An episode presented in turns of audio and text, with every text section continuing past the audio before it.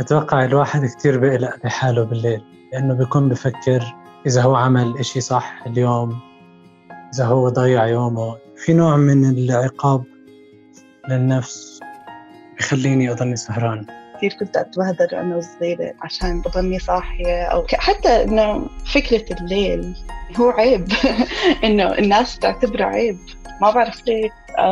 بتذكر ماما كانت تطلها تبهدلني، تحكي لي دائما الأشياء اللي مش منيحة بتصير بالليل وهيك، وأنا ما أفهم.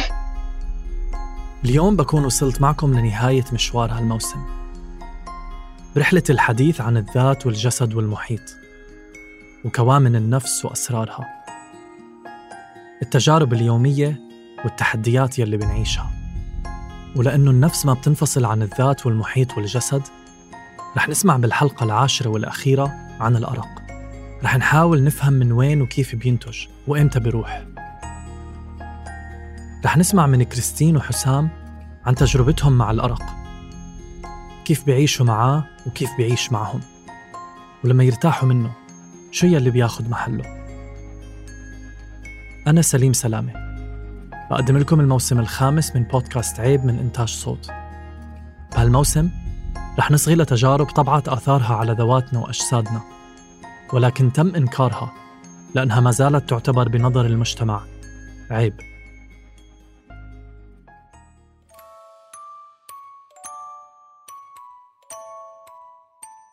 وقاتل الجسم مقتول بفعلته، وقاتل الروح لا تدري به البشر. هالمقطع من قصيدة المواكب لجبران خليل جبران، يلي غنت منها فيروز أعطيني الناي.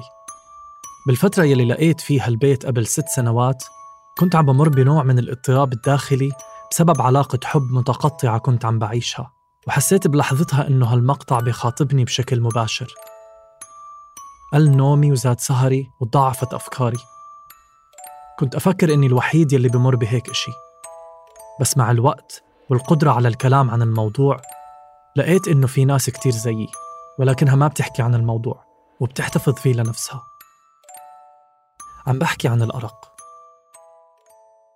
الأرق بدأ معي من أنا كتير صغيرة، كان عمري 15-16 سنة. كان بالنسبة إلي بالصبح كان هو وقت بروح فيه على المدرسة، بعديها برجع على البيت وبدرس وبعمل أشياء تانية. والليل هو كان إلي الوقت اللي أنا ببدع فيه، أو مثلاً برسم وبلون وبعزف، وأنا بعزف بيانو فكنت بتدرب بيانو. طب أنا إمتى وقتي؟ إنه وين وقتي؟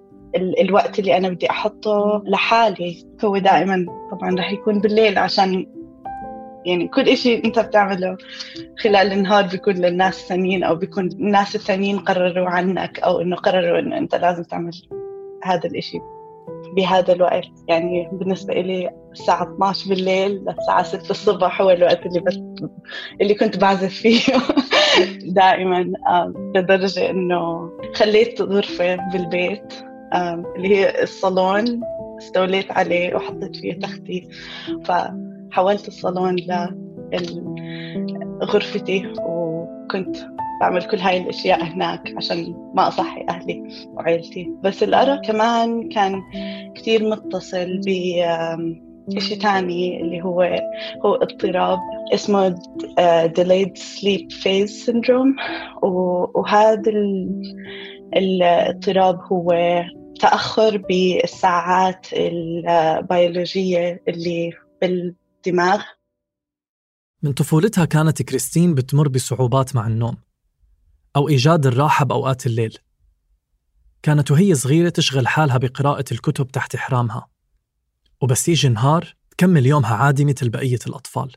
وبعد وقت لما كبرت واستمر هالإشي معها، اكتشفت عن طريق البحث إنه عندها اضطراب بالساعة البيولوجية بجسمها، وهالساعة الموجودة بأجسامنا مسؤولة عن تنظيم مواعيد إفراز الهرمونات وتحديد دورات النوم والاستيقاظ، وبتتحكم كمان بدرجة حرارة الجسم. أي خلل بهالساعة ممكن يأثر على عدد كبير من العمليات الحيوية والصحية بأجسامنا. هالساعة البيولوجية بتعمل بالتزامن مع دورة الليل والنهار الطبيعية، وعشان هيك بننام بالليل وبنصحى بالنهار، لكن هالتوازن مثل أي إشي تاني بالحياة مش أمر مسلم فيه، لأنه في ناس بتفتقده إما لدواعي طبية أو لدواعي نفسية. بحالة كريستين كان انعدام التوازن اللي بيخليها تسهر بالليل ناتج عن خلل جسدي ما إله علاقة بالنفسية. التأخر بالساعة البيولوجية أدت للأرق، لأني أنا بطلت أنام، لأني أنا عم بكون بدي ألحق على الحياة الطبيعية بالنسبة للناس والحياة اللي أنا بعتبرها طبيعية. كنت أحاول ألاقي طريقة إن أرضي جميع الأطراف وأكون جزء من المجتمع وبرضه أكون مع حالي. مش كل الناس اللي عندهم تأخر بالساعة البيولوجية عندهم أرق، في ناس بس عندهم بيكون أرق، في ناس عندهم تأخر بالساعة البيولوجية، وفي ناس عندهم يعني مزيج من الاثنين بطرق يعني مختلفة، إنه مش شرط يكونوا بنفس التأثير، بس هم حالات مختلفة. بينما كريستين تعودت على اضطراب الساعة البيولوجية عندها واستغلت هالفرصة لحتى تقوم بممارسة نشاطات شخصية بتحبها بالليل، حسام كانت قصته مختلفة. من هو وصغير كان عنده مشاكل بالنوم، لكنها ما كانت ناتجة عن اضطراب جسدي، الموضوع كان نفسي. وعلى عكس كريستين كان بيتمنى ينام بالليل، بس زحمة أفكاره كانت بتمنعه. النوم مش بس إنه واحد ينام، بس إنه يروح على الخيال واللاوعي تبعه. فطول ما حدا مرتبط بأفكاره كتير عم بيكون صاحي وعم بيفكر وعم يخوض هذا الجدال بعقله، يضله صاحي.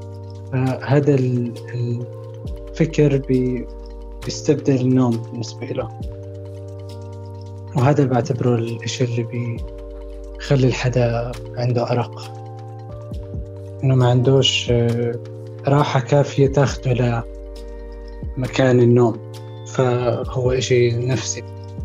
كنت طول عمري من وأنا صغير مش كتير منيح، بس قبل 2 سنين اكتشفت إنه يسمى الأرق موضوع، ومن وقتها صرت أحاول أفهمه أكتر، وحتى كتبت عنه وعملت موسيقى عنه. يعني كان زي رحلة استكشاف عن الفكرة نفسها. وهو برتبط بكتير أشياء، أتوقع بأشياء مريت فيها، بشخصيتي كيف صارت فيها كتير جوانب.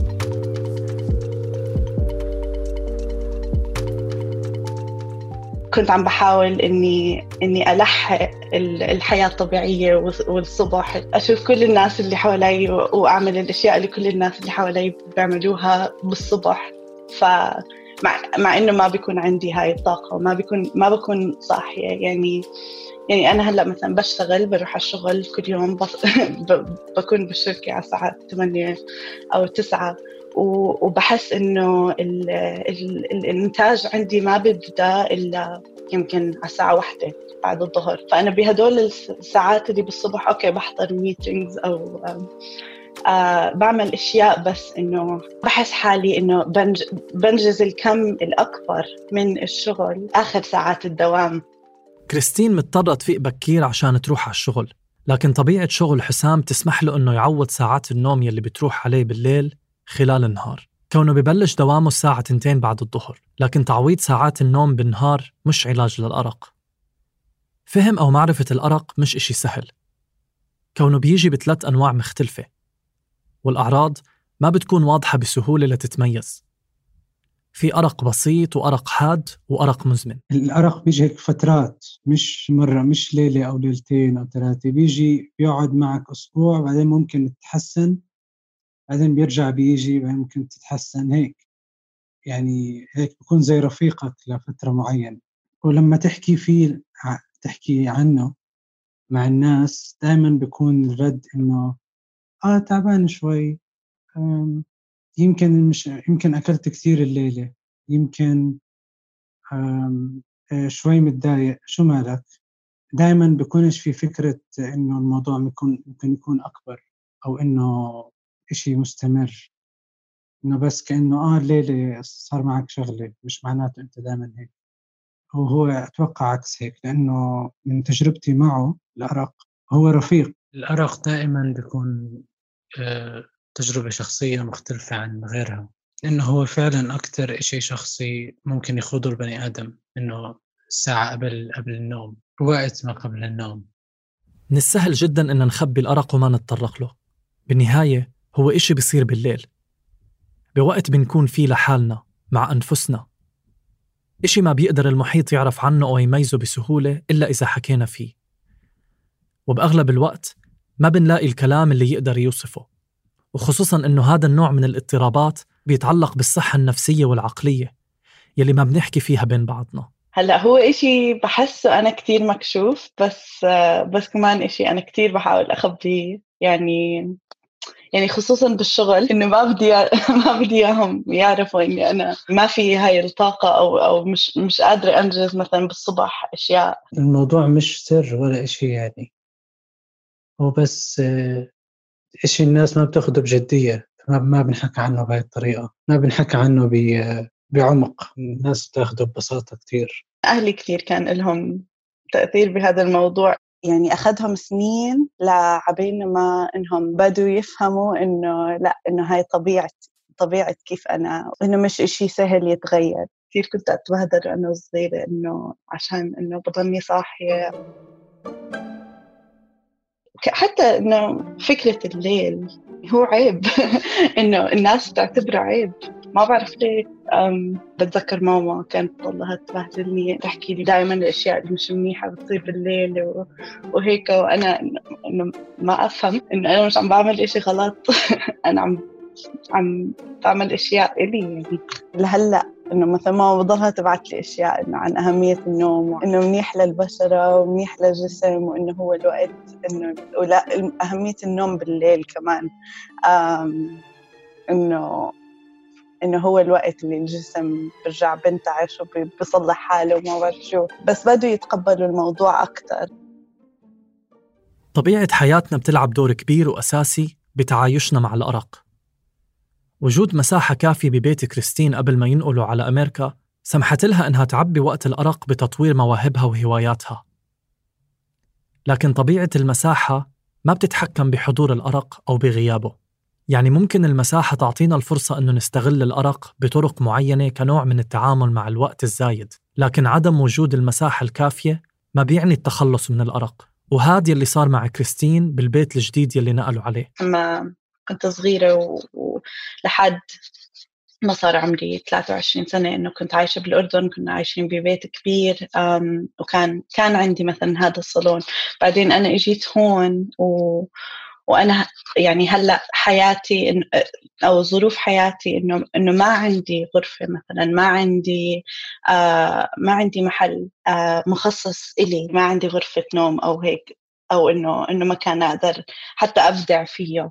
بس مثلاً بنفس الوقت أنا مثلاً ممكن أقعد بسيارتي للساعة 3 الصبح بقرأ أشياء أو بعمل أشياء، أو إنه بحاول ألاقي مثلاً كافيز فاتحة إني أنا أروح أشتغل أو أرسم.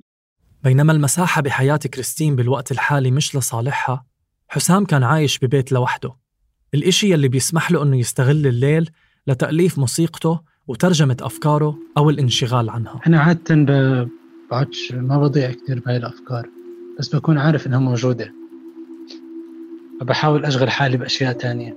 وبرضه هذا الإشي بيولد نوع من الوركهوليزم، لأنه إذا ما بشغل حالي بشغل أو بإشي ممكن أرجع على هذه الدوامة. لما كنت أعمل موسيقى بالليل كنت أبلش مثلاً الساعة 9، فأضلني مكمل، ولما أجي أنا أحكي لحالي لأ أنا داخل بالجو لازم أكمل، كنت أضلني شغال على الموسيقى، فكنت أعتبر الليل فترة الإنتاجية تبعتي. فكمان هذا ارتبط بفكرة إنه الأرق، إنه هذا الإشي خلاني أحب أصحى أكتر، أسهر أكتر، وأنتج أكتر.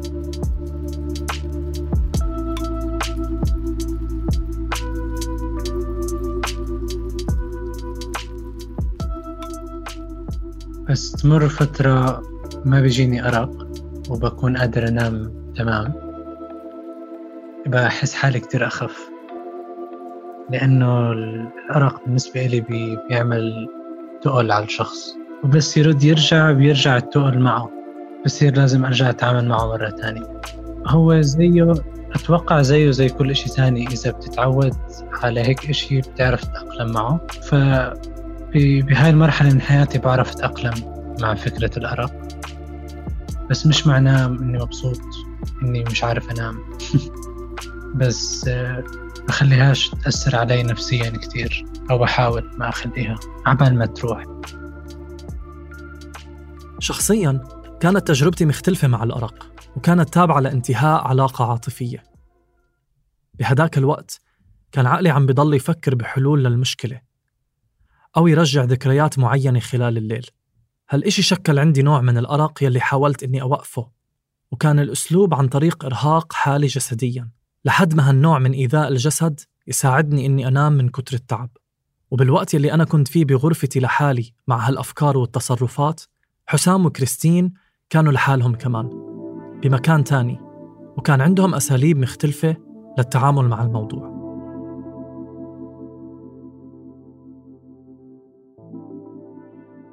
مؤخراً صرت لما ما أعرفش أنام اكتشفت أنه إذا بحط حالي بصورة خيالية أو بإشي من خيالي، يعني ممكن هذا الإشي يساعدني أني أنام، لأنه ببعد عن الأفكار وبروح على إشي بيتعلق أكثر بالخيال مش بالفكر، فهذا بيساعد. أتوقع يعني ببلش بشخصية معينة مثلاً، وبعدين ببني المكان اللي بكون فيه الموقف، بس أوقات مش بكونش فعلاً عم ببني يعني مستقصده، أوقات لحالة بينبنى، أنا بس بحاول أضيع بالخيال. يعني الصور كتير بتشبه الأحلام بتكون، لأنه فعلاً حتى الحدا اللي عنده أرق بيكون علاقته مع الأحلام كبيرة، يعني لأنه بيجو كوابيس كتير، لأنه بيكون تعبان، فنومه أوقات بيكون مش مريح. فحتى حتى بس أهرب للخيال، أوقات بيكون الخيال مش كتير مريح، بس بيكون بيساعد إنه يوديني على مكان النوم على القليلة. أوقات بحاول أحط حالي بهيك مكان، إنه بالقصد بحط حالي بمكان خيالي، بلاقي حالي عم بطير أو بعمل إشي ما بنعمل بالواقع، بس معظم الوقت بيكون إشي مش مخطط، بس بتكون فكرة إنه أبعد عن الأفكار اللي براسي وأروح على إشي أكثر أمان، أكثر راحة، عشان أقدر أفوت بجو النوم. بس هذا الإشي مؤخراً اكتشفته مش من زمان، فبعد تجربة طويلة مع الأرق صار ما كنتش عارف إنه ممكن يساعد. أنا بالنسبة إلي كان في كتير مرات كنت أفكر فيها، مثلا إنه جعبالي بدي أعمل رياضة، أو إنه بدي أسبح، أو إنه أعمل أشياء لما يكون أنا عندي طاقة عالية اللي هي بالليل، وما كانت تزبط، لأنه ما كنت ألاقي هاي الخدمات متوفرة، وما كنت ألاقي هاي النشاطات متوفرة. فمريت بصعوبات مع المجتمع، لأنه الحياة مش هيك، وأنا يعني بفهم إنه الحياة مش هيك، وإنه أنا الغير. كان البديل إنه مثلاً كنت بحاول ألاقي كافيهات أو محلات إنه أقدر أروح أدرس فيهم، اللي بيفتحوا 24 ساعة. يعني الواحد بيلاقي توازن، بيلاقي حل، يعني بتأقلم مع المجتمع، إنه هاي مش الخيارات اللي أنا بتمنى إنها تكون موجودة، أو اللي بتناسبني. طبياً معالجة الأرق بالعادة بتكون إما بالتنويم المغناطيسي على فترات مختلفة، أو باللجوء للحبوب المنومة أو الأعشاب. علاج الأرق بيختلف باختلاف الثقافات، لكنه مش بالضرورة الحل المثالي للأشخاص يلي بيعانوا منه. وأحياناً الناس يلي بحياتنا والمحيط يلي بنتواجد فيه بيلعب دور كبير بمساعدتنا بالتعايش مع الأرق وتفهمه، يمكن كريستين وحسام ما كانوا قادرين إنهم يشاركوا تجربتهم مع الناس يلي حواليهم، ولكن الوقت يلي عاشوا فيه التجربة سمح لهم يكونوا مفهومهم عن الأرق، يفهموا شو بيحتاجوا حتى لو الإشي يلي بيحتاجوه مش متوفر بكل الأوقات. ويمكن العلاج إنه نكون مع بعض أكتر، إنه الناس فعلياً إذا حد عم بيعاني من هيك مشكلة صاحبه ينام جنبه، إشي بهذا البساطة يعني، أو يسهر معه. إلغاء الوحدة زي ما حكيت، إن الواحد ما يكونش لحاله عم بيواجه هاي المشكلة. أتوقع إذا كان في حد جنبه بيساعده. بس تعلمت إنه هذا الإشي لازم ينحكى عنه، بس أنا لما بحكي عنه أنا ما بحكي عنه بصيغة إنه أنا ضحية، ما بستغل هاي الأشياء إنها بطريقة إنها هي سبب مشاكلي بالحياة. أنا بحكي عنها عشان هي جزء مني. الناس اللي ما بتعرف تعبر عن التجربة دايماً بتصف التجربة جزء من شخصيتهم، تتداخل مع أفكارهم ومع تجربتهم بالحياة. العلاج مش بالضرورة يكون حبة، بس بيكون طريقة تعامل أو تعبير أو تجربة، استغلال التجربة. أتوقع عشان هيك عملت الأغنية بالأخير، لأنه كنت بس بدي أحكي مع هاي الأفكار اللي كانت تجيني، إنه خلص إنه أطلع، ما بكفي نفكر نفس الأفكار. أتوقع كانت طريقتي بالعلاج هذا الإشي هو الموسيقى.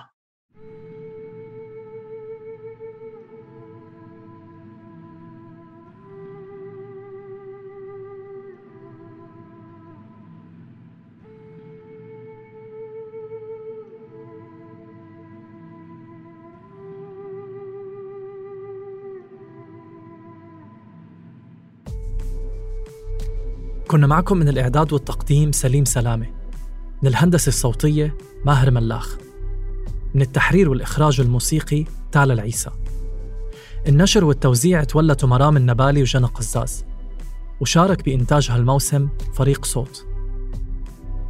شكر كبير لكل الأشخاص يلي تقدموا وفتحوا قلبهم إلي وإلكم، وفتحوا لنا شباك على حياتهم وتجاربهم. شكراً لكل حدا بيكسر العيب وبيحكي، وكل الحب والقوة للي لسه عم بيحاولوا. بإمكانكم تشاركوا حلقات بودكاست عيب أو ترجعوا تسمعوها على تطبيقات الاستماع المفضلة عندكم، مثل ساوند كلاود، سبوتيفاي، أبل بودكاست، ستيتشر وجوجل بودكاست. إلى لقاء قريب.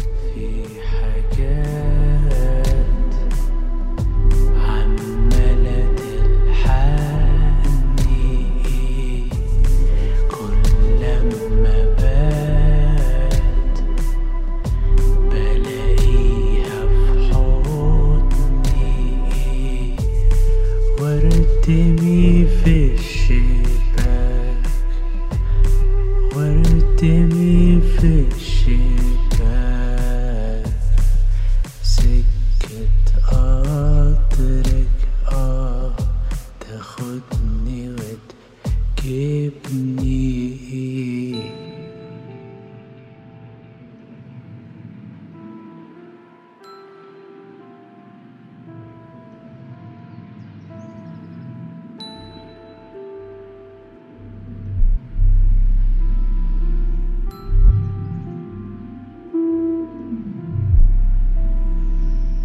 عمالة تسبقني،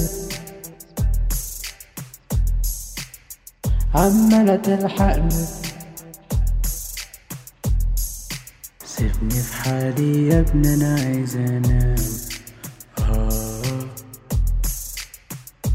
حالي